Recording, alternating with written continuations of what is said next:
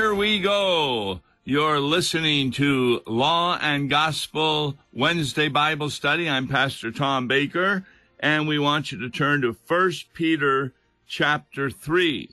We're going to take a look at a number of items there that people have been talking about, and particularly the emphasis on baptism. 1 Peter chapter 3. It's right after the book of James. So, those of you who are listening will end in about 25 minutes, and then you can continue to talk among yourselves what we had to say. We're going to begin with verse 13 of 1 Peter chapter 3. So here we go. Now, who is there to harm you if you are zealous for what is good. And that's kind of normal. If you keep doing good, then you're not going to be harmed. Uh, for example, when you're driving, stay under the speed limit, don't go through red lights, stop at stop signs, then you can be pretty sure you will not be harmed by anyone. However, we know that Christians are harmed and so verse 14 says, But even if you should suffer for righteousness' sake, you will be blessed. Now, right away, we find Peter, who was a disciple of Jesus, talking about something that Jesus himself said. It's found in Matthew 5, verses 10 and 11. It's called part of the Beatitudes the blessings. Here's what they say Blessed are those who are persecuted for righteousness' sake, for theirs is the kingdom of heaven. Blessed are you when others revile you and persecute you and utter all kinds of evil against you falsely on my account. Rejoice and be glad, for your reward is great in heaven, for so they persecuted the prophets who were before you. So God is making the point through Peter in verse 13 that normally if you are zealous for what is good in God's sight, there'll be nobody to harm you. But a lot of times, especially in our society, when we speak God's will in regard to morality, people do not like hearing that. And they do want to harm us. But if you're suffering for righteousness' sake, and that means for standing up for the word of God, you still will be blessed. And the Lord now tells you why. Verse 14 following, have no fear of them, nor be troubled. But in your hearts, honor Christ the Lord as holy, always being prepared to make a defense to anyone who asks you for a reason for the hope that is in you. Now, I, I believe that that verse is misunderstood by a lot of people. When they hear that we are to make a defense to the hope that is within us, that's called apologetics. And the word apologetics doesn't mean, oh, I'm sorry, I apologize. It's the word for defense. But a lot of people think that we are to give a defense of the Bible by using our reason. And I can't disagree with that more. The new Sunday school material put out by Concordia Publishing House has a section that they call apologetics. But if you look at that section, every time they talk about a defense of what the Bible is saying, it's always quotations from the scripture. They don't try to use any evidence outside the Bible to make their point. But that we know that Jesus rose from the dead, they would use verses like the angels talking to the women, that he is risen, and that, guess what? The disciples will be seeing him soon. The evidence that we have is therefore other Bible passages, not reason. And I'll tell you how bad this is getting. There is a professor at one of our universities, unfortunately, who has said the following If they would find the bones of Jesus or even the dust of his bones, then he would be done with Christianity. In other words, he would no longer believe. Now, there's a person who does not yet understand that we get the truth from God's word, not from any evidence. You see, if you believe that there is evidence outside the scripture to prove our faith, then you also would agree that there is evidence to disprove the faith. And I was on a phone call last night with a person who is arguing with other individuals who believe that. They believe, yes, there can be things that we would find that would show that Christianity is false. That already is a sign that they do not trust the Bible because the Bible is God's word. Even if you were able to find the bones of Jesus, which of course would not be possible because he's risen from the dead, but let's say somebody found the bones and they said this was Jesus and all the evidence, maybe even the signs of the cross were there with the bones. That would simply be a trick of the devil. The devil can do a lot of things, but he cannot contradict the Bible. Remember, he tried to do that with Adam and Eve, and he was successful. He said, God doesn't want you eating of the tree of the knowledge of good and evil, because then you will become like God, knowing good and evil.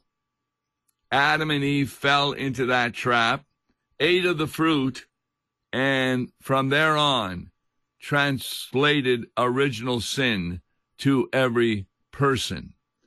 So when the Bible here says that we should be prepared to make a defense, I think of Jesus on the road to Emmaus.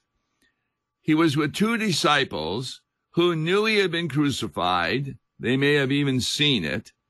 And they had heard from the women that he had risen from the dead, and they were totally confused. What did Jesus do? Did he give them evidence that he had risen from the dead by appearing to them and making it clear, no, this is me. Look at me. No, he hid himself from them. How did he get them to know the true meaning of the crucifixion? He began in Genesis through Malachi and quoted Bible verses. That's the only evidence you can give to someone in order to bring them to faith. I mean, Psalm 22, pierced in hands and feet. In Isaiah, the Lord laid on him the iniquity of us all. So therefore, we have no evidence at all that what we believe is true except the Holy Spirit moving us to trust the words of Scripture. Uh, therefore, I've said this many a time on this program. If I say something you disagree with, challenge me. And if I can't find a Bible verse for it, then guess what? I'm a false teacher. Turn the station, listen to somebody else. Therefore, every time a preacher speaks, he needs to show that he's got the Bible behind him. Last week's sermon, I asked this question Who in the congregation believes for certain that Jesus had a beard? Uh, nobody put their hand up. I said, Well, I believe he has. And then I made the point that when a pastor says this is true, you better challenge him. Where in the Bible does it say that?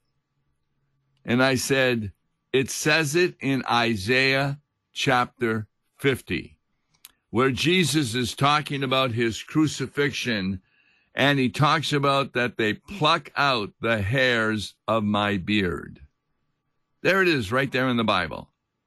That's how you therefore make a defense to anyone who asks you for a reason for the hope that is in you.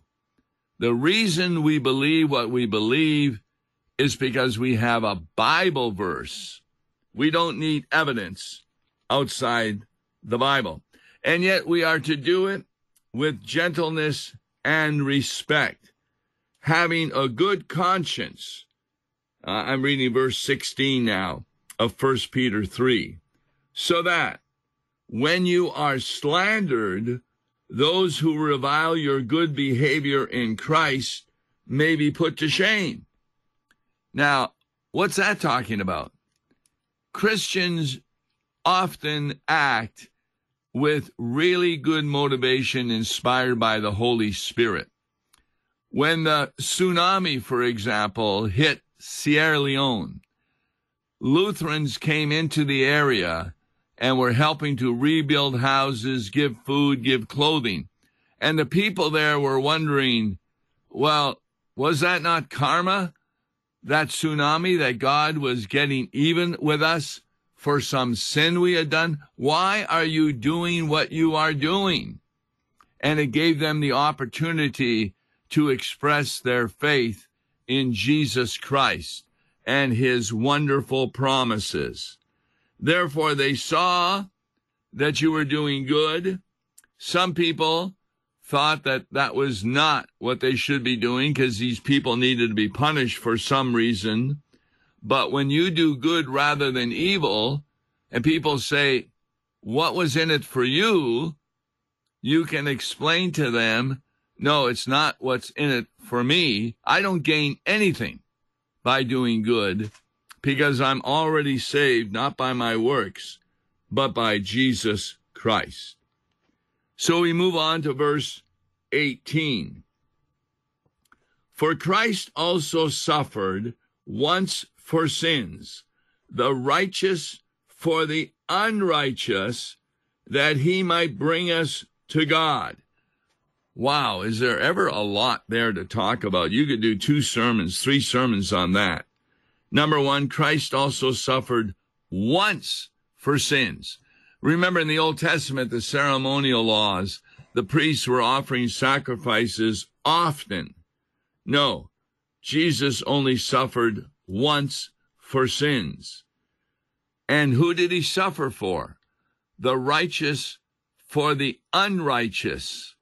Now, if you are telling someone that Jesus suffered for their sins, they're going to ask, How do you know that? I always like asking a question that the person's going to answer in such a way that he will find out your answer. And so the question I would ask here is Do you consider yourself to be totally righteous or are you unrighteous? In other words, do you sin? And they will say, Well, I'm unrighteous. Well, here's the evidence that Christ suffered for you. He didn't suffer for the righteous because if you were truly righteous, there would have been no need for his suffering to forgive your sins. If Jesus had been in the Garden of Eden, well, he was, but if he had been crucified before the fall of sin, there would have been no need for that because Adam and Eve were righteous. His crucifixion was only for the unrighteous, which includes everyone. And what was the purpose? Look at the next phrase that he might bring us to God. It's so sad that even among some Christians, they get the idea that they take themselves to God. Like they'll say, well, if you want to become a Christian, you have to invite Christ into your heart. That's a work you do, and then you'll be saved. No, no, no, no.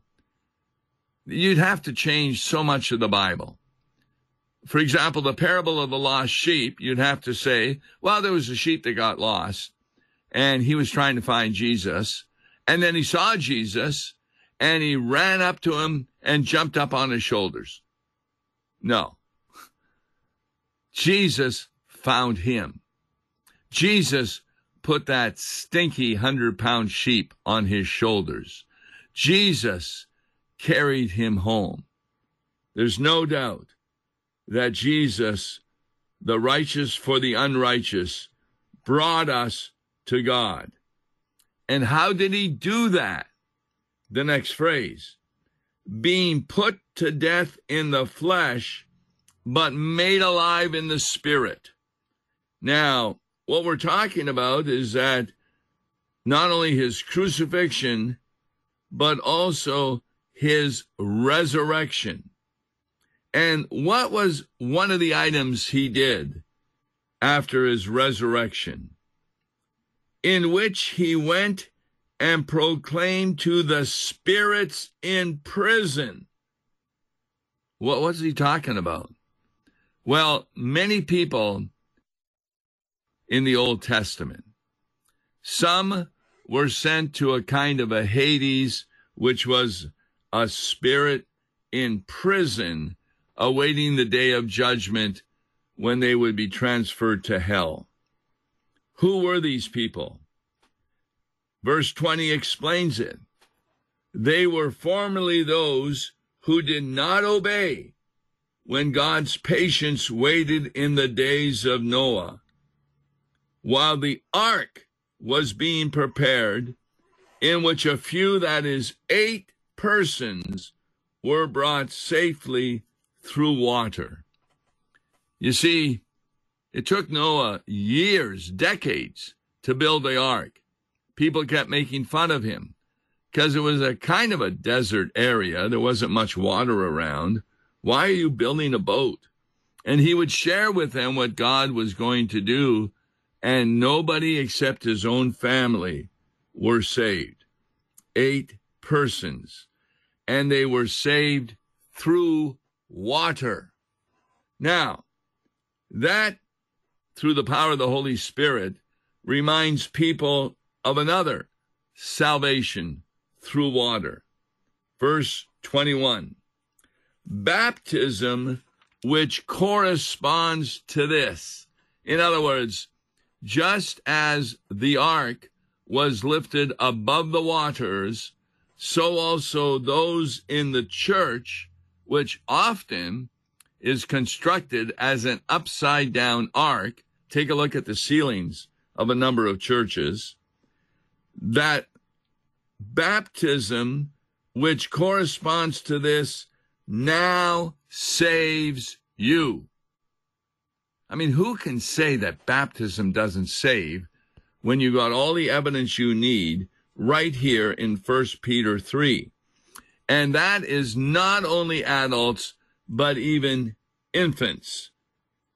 But how does baptism save you? In every other religion in the world, you're saved because you remove your sin. You stop sinning. You start balancing out your life with good works. Well, Peter makes it very clear that's not what baptism does. Baptism saves you not as a removal of dirt from the body, in other words, not by stopping you from sinning, but as an appeal to God for a good conscience. What does that mean? When do you have a bad conscience? I know I have a bad conscience when I do something wrong. And I'm afraid I'm going to get caught. And if I get caught, then I'm going to have a punishment. I have a good conscience either when I don't do something wrong or when I know there's no punishment coming. Well, that's what happened to you. In baptism, and it's Peter again who gives the Pentecost sermon. Remember what he says? He says, You'll receive two gifts in being baptized the gift of the remission of sins or the forgiveness of sins and the gift of the Holy Spirit. What does that mean? The remission of sins. What does forgiveness means? It means not that God gets rid of your sin. It means that God no, no longer holds you accountable for your sin. So, what baptism does, it doesn't remove sin from the body, but now you can appeal to God for a good conscience because Jesus has suffered the punishment you should have done. And you know that that suffering on the cross was satisfactory to the Father because the next phrase is through the resurrection of Jesus Christ, who has gone into heaven. That's the ascension and is at the right hand of God. So that's found in Revelation uh, chapter 5, my favorite chapter in the Bible. And he is there with angels, authorities, and powers having been subjected to him. So while he was incarnate as a human being, he did not make use of his divine authority. But now that he has ascended into heaven, all things are subject to Jesus. Just as at the beginning of creation, John tells us there was nothing that was made that was not created by Jesus Christ. And so on the day of judgment, when you will come face to face with Jesus, it's because he is accountable for your sin. That's what was happening on the cross. And his words were wonderful. Father, forgive them, for they know not what they are doing. So what baptism does is as it saved Noah and his family by rising above the waters. It takes the waters of baptism, which removes not the dirt from the body, but gives you a good conscience because you are no longer held accountable for your sin. And when you come to realize that, that is a wonderful, wonderful blessing from God. So that's the uh, portion of 1 Peter 3, two things that really keep in mind when we are to give a defense to anyone, it means where's the Bible verses to back up what we believe? That's the defense. And when we talk about baptism, that saves us because though it doesn't remove sin from our body, it certainly takes care of our not having to pay the payment for our sin. For Jesus paid the ultimate price in being crucified, so God will never forsake us. I'm Tom Baker, and on tomorrow's Law and Gospel, we'll be talking about a new hymnal that is out that I hope nobody ever uses. So, be ready for that on tomorrow's and Gospel, myself with Wes Reimnitz. I'm Tom Baker. God bless, and please listen to tomorrow's Rumination Thursday.